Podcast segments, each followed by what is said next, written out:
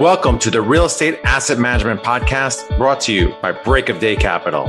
The show focuses on educating syndicators and apartment owners on how to build systems and manage their properties more efficiently to become a best in class operator. 100% straight talk. Let's jump in.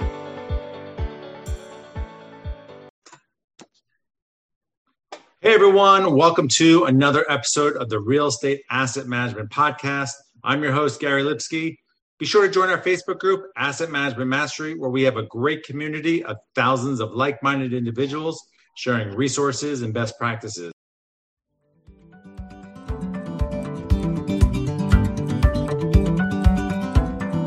Choosing the right insurance coverage for multifamily properties isn't that complicated if you know who to talk to.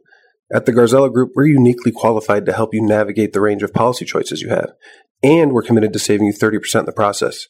We do intensive market research and have nationwide relationships, so we can find coverage other insurance brokers simply can't. We should talk. Go to quotenow.biz and we'll start the conversation.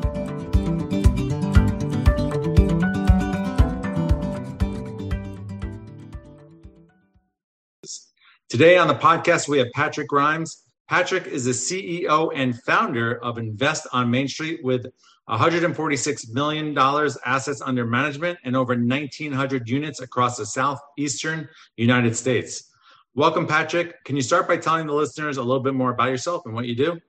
Hey, Gary. I'm excited. I think a number of years ago, right before I moved to Hawaii, uh, we met at an event, and it's excited to come full circle, and I appreciate the invitation to be on. Uh, yeah, well, Invest on Main Street buys B and C class workforce housing apartment buildings in mostly the southeastern United States and Texas. We do have a portfolio in the Midwest as well. And uh, a lot of great stories there, but it looks like we're closing at about 3,000 units by you know the end of May at this point. That's awesome. Congrats. So today we're going to talk about due diligence. Um, you know, who's involved in that process for you? Um, what, and what does that look like? Yeah, so I think when I started my career, it was a lot of finding deals and underwriting deals and meeting brokers and talking to brokers. And then later on, you get someone under contract and, you know, holy crap, we've got to now figure out if this is a good deal and challenge the price, go to the negotiating table and unlike in residential, where there's all these disclosure laws where you're safe, right? You can sue them years and years later if something was undisclosed. Not the case in commercial. It's entirely on the sponsor to make sure that they're doing the proper due diligence and ensuring that you've got a good deal. And a lot of the times it's something you kind of keep close to the chest when you're a sponsor because you you're underwriting two to three hundred deals and you know maybe one or a dozen maybe get to the point where you travel there but you don't want to tell anybody of your investors. So it's a little bit of a lonely endeavor because you don't want to get people excited too early.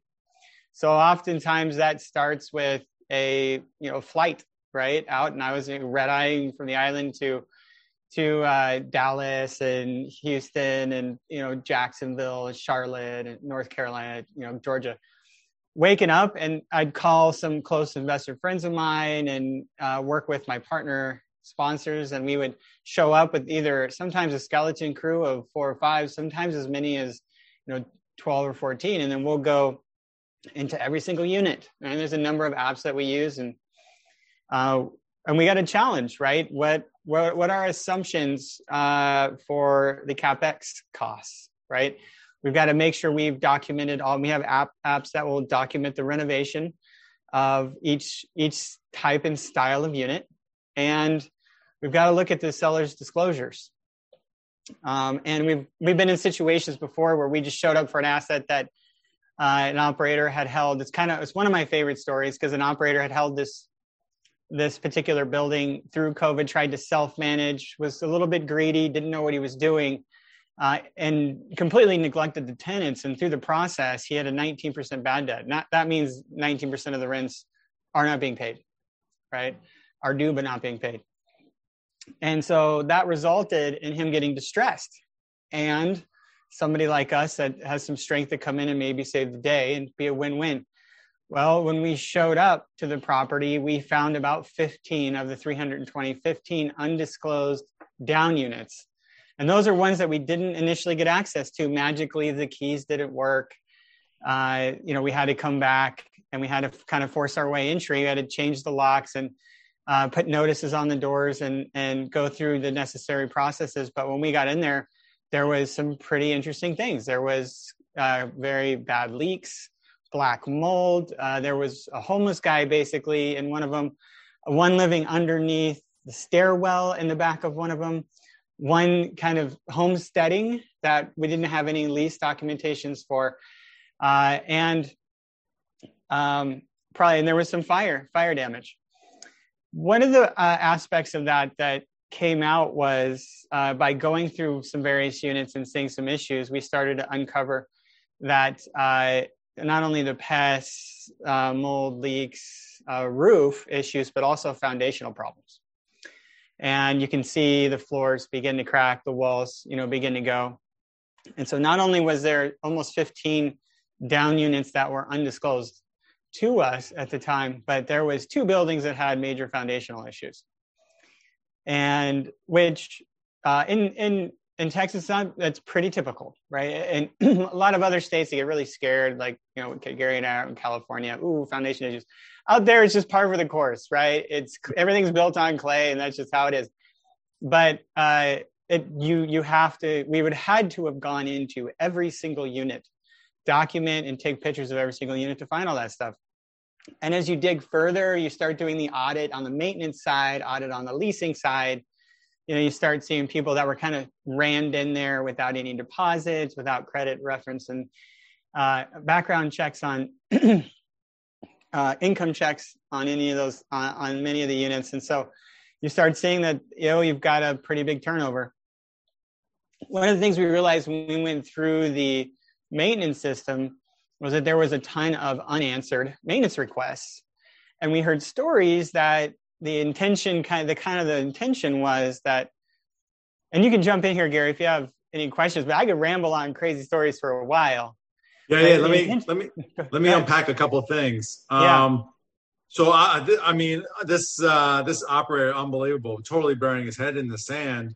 Um first off how how did you was this was this property marketed um or or you found it through a bank? Like how did you find this distressed asset nearly all of the properties that we've been uh, able to get at a discount going in are because they were pocket listings from uh, a broker usually, or we've we've heard about them through lenders because they were in forbearance and foreclosing, um, and they wanted to give it to a sponsor that knew they had a trust with would give them the new debt, right, and not end up with the mess themselves. And this was this was no exception. We found it from a broker we had previously worked with. Said, hey, you got to go talk to this guy. And did the broker? It doesn't sound like he kind of like told you everything that was going on, or maybe he didn't even know. But wow, you uncovered quite a lot there. No, I, I, so I think uh, we we didn't even go to a purchase. In, in this particular case, it was a little unique because we didn't even go to a purchase and sale agreement until we had done the due diligence. We had been warned that things were pretty bad, and we could get a huge discount in an emerging market in, in Houston where all the nearby comparables had just traded at 20, 30% premiums on where we were looking at our price per door. So we we we went in there expecting to see it, and that's and and that's why we were kind of very secretive on that particular case, and we dove in there, and it, it was no mystery. I mean, when we got there, we printed out the unanswered maintenance requests, and there was a stack almost a ream high right? And one of the things that we put, and that's that's really, I mean, it seems funny, but it's actually really unfortunate. And, and one of the things I put in every investor deck is that while we provide tax shielded cash flow and wealth building in an inflation hedged environment with limited exposure to market volatility, we strive for a cleaner, safer, and improved living experience for our tenants. And I think one of the things that a lot of people, and it's, it's on every deck, right? And every investor sees that. And we invest not only in the interiors, but the exteriors and to bring up that, that property so it's a better community. And I think that some operators completely miss that their fiduciary responsibility to their investors means they ignore the residents. Well, that guy lost his building. He, in turn, made the lives of 300 residents very miserable along the way. And it's it's unfortunate, but it is great that we were able to get in there and lift this back up. Hard at work, but at the end of the day, you find all this stuff, but it's it's good. It's value, right? You go back to the owner and say, "Hey, this is your new price. This is our new capex. This is your cap rate. This is where we're going forward with." And and that's what we as and so the numbers still pencil. The returns are still there. Nice. I, I really like the niche that you're in and and uh, your mission because yeah, you know, I mean, you must have residents that that talk to the property management after you guys take over, or even come to you if you're visiting and just thank you so much for changing it because it's it's like it sounds like previous owners were you know slumlords, you know. Yeah, it's funny because I, I I specifically am one of those guys that like to get in there and see it myself with my own eyes, and you know, there's little there's cracks in between the walls where you know pests can come in. And and those tenants they do a tour right of every single issue and every single report. And so it's you have 300 spies to make sure that you hear every last little thing about what's going on with the property. And you got to kind of see through it a little bit because you know they're a little they're a little upset and you, you can bring them a better life. But absolutely so you're you're getting into really heavy lifts. Did did did you ever did you have a tough learning lesson because it, it's not for the faint of heart to do this. It's you can solve problems and that's great because you could you could find value where you know a lot of people are you know are just you know taking over picked over properties with not much value but have you ever made a mistake and what, what you know if so what was that thing that you kind of overlooked and that you've kind of learned from that well, so I, so that when I hear heavy lifts, typically what I hear, what I what that means to me is distressed properties with very low vacancy that are that are that are uh, uninhabitable, and these are workforce housing, not a luxury, but not the um, uh, not the um, projects kind of properties, right? That are complete, but but B and C class. So they're uh, we always do Fannie and Freddie dead. So these are these are stabilized. They are people living in them. They are inhabitable. Um, but we do have you know the typical issues that will run when somebody just lets it go. And so I would say it's kind of it's kind of medium lift, kind of in my mind, because we're not tearing it down, but we do have to put some of the infrastructure back in to make uh, it a better quality of life. Um, well, probably uh, what lessons? So, for example, in all of our deals, we have about six months worth of operating reserves. Uh, in our current Houston deal right now, that equates to about 1.8 million in just operating reserves. So we have this operating reserves means not for capex. We raise all the capex. We have this separate bank account. We haven't run into a situation yet where there was an unforeseen expense uh, uh, that has needed us to kind of dip into our operating reserves. So I can't pinpoint. Maybe I could probably say the hardest one, or probably one of the ones that was most interesting, was a similar case in which we a broker had said, "Hey," or it was a, a lender had said, "Hey, there's this operator out of Dallas that is uh, he's going into bankruptcy, and we would like some help. And can you go check it out? Here's the here's the broker, blah blah blah." And so we go in there, and as it turns out, uh, he had owned about four or five properties and he didn't know what he was doing, kind of a rich dad kind of thing. And um, he needed to exit all of them. He went into forbearance during COVID and the clock was ticking, right? Uh, we, I went out there, did the due diligence. I did find issues with uh, a number of units, but the comparables were solid. The capex budgets were there, and uh, so we went for it right? We got a great price, good discount, lots of upside, but there's value to add. We in that one we did find a, a down unit where there was some there was a fire that happened, uh, and so, so was six units that had come down uh, that we didn't know about, but we we discovered that.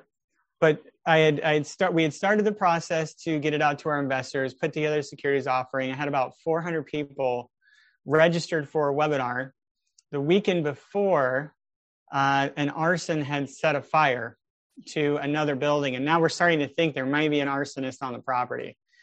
And probably the learning experience there was um, when you know an operator has neglected the tenants for so long, right? Uh, ended up 21 units coming down with that, which was very unfortunate for the residents. We looked at it and we've got our quotes back, and it looked like uh, the rebuild cost would actually be a net less expense with the insurance premium if they assigned it to us than us rebuilding and renovating.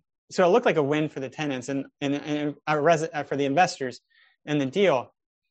Uh, at the end of the day, what ended up happening was this owner kind of decided, oh, really? You know, I can, you guys still, you, this is a better win. You can get insurance money from this, right? And rebuild. And, and so he went ahead and took the insurance money and took off. and so that deal fell apart, right? And that was probably the biggest due diligence. Um, so we had, you know, we had to walk away, but that was probably the biggest due diligence. I don't say lesson learned or just struggle that I think we've had because that one was just a roller coaster up and down. Yeah, you put in all that time and effort, and you know this guy just kept digging digging his hole. So it's, yeah. it's too bad, but uh, yeah, it's impressive. Uh, you know the the work that you guys are doing. Um, you know, I asked this question of all of our guests: What is your asset management superpower? Well, I would say my asset management superpower. I came. My first deal was in development. Uh, then for in for in residential for a while, I did single family buy, renovate, and hold, and so now I'm in a multifamily. And I'd say my if on the asset management side, I tend to be very front loaded, and I come from also an engineering background. So doing the projections, pro formas, the analytics, uh, the planning, making sure the numbers are solid, very conservative underwriting, and then being that detail oriented individual where you're painfully going took us six days to do the unit walks of our last 772 unit portfolio just being that hard nosed get it done go all the way through it to the very end. Uh, that takes some tenacity and it takes some persistence. And i'd say if that's probably where i would say is is where i've been said hey look you're you're still knocking on the doors. You're still getting your way in there. You're still coming back. That's where that's where your your money is is made right there. Yeah absolutely. Nice. Well thank you patrick for coming on the show and talking about due diligence. Really interesting story our listeners are definitely going to get a lot of that a lot out of that. Please tell the listeners where they can find out more about you. Yeah so if you go to investonmainstreet.com that's invest on main and street all spelled out.com you can see what we're doing. We've got a bunch of educational content. We've got some investment opportunities up there. Uh, I also have a Amazon number one bestseller book that I contributed a chapter in, along with some other guys, uh, Russell Gray from the Real Estate Guys, Def Leppard lead guitarist, some NFL players. We give the, a signed copy of this uh, way to our investor or as a free welcome gift for setting up a call with us. So if you go to our website, set up a call.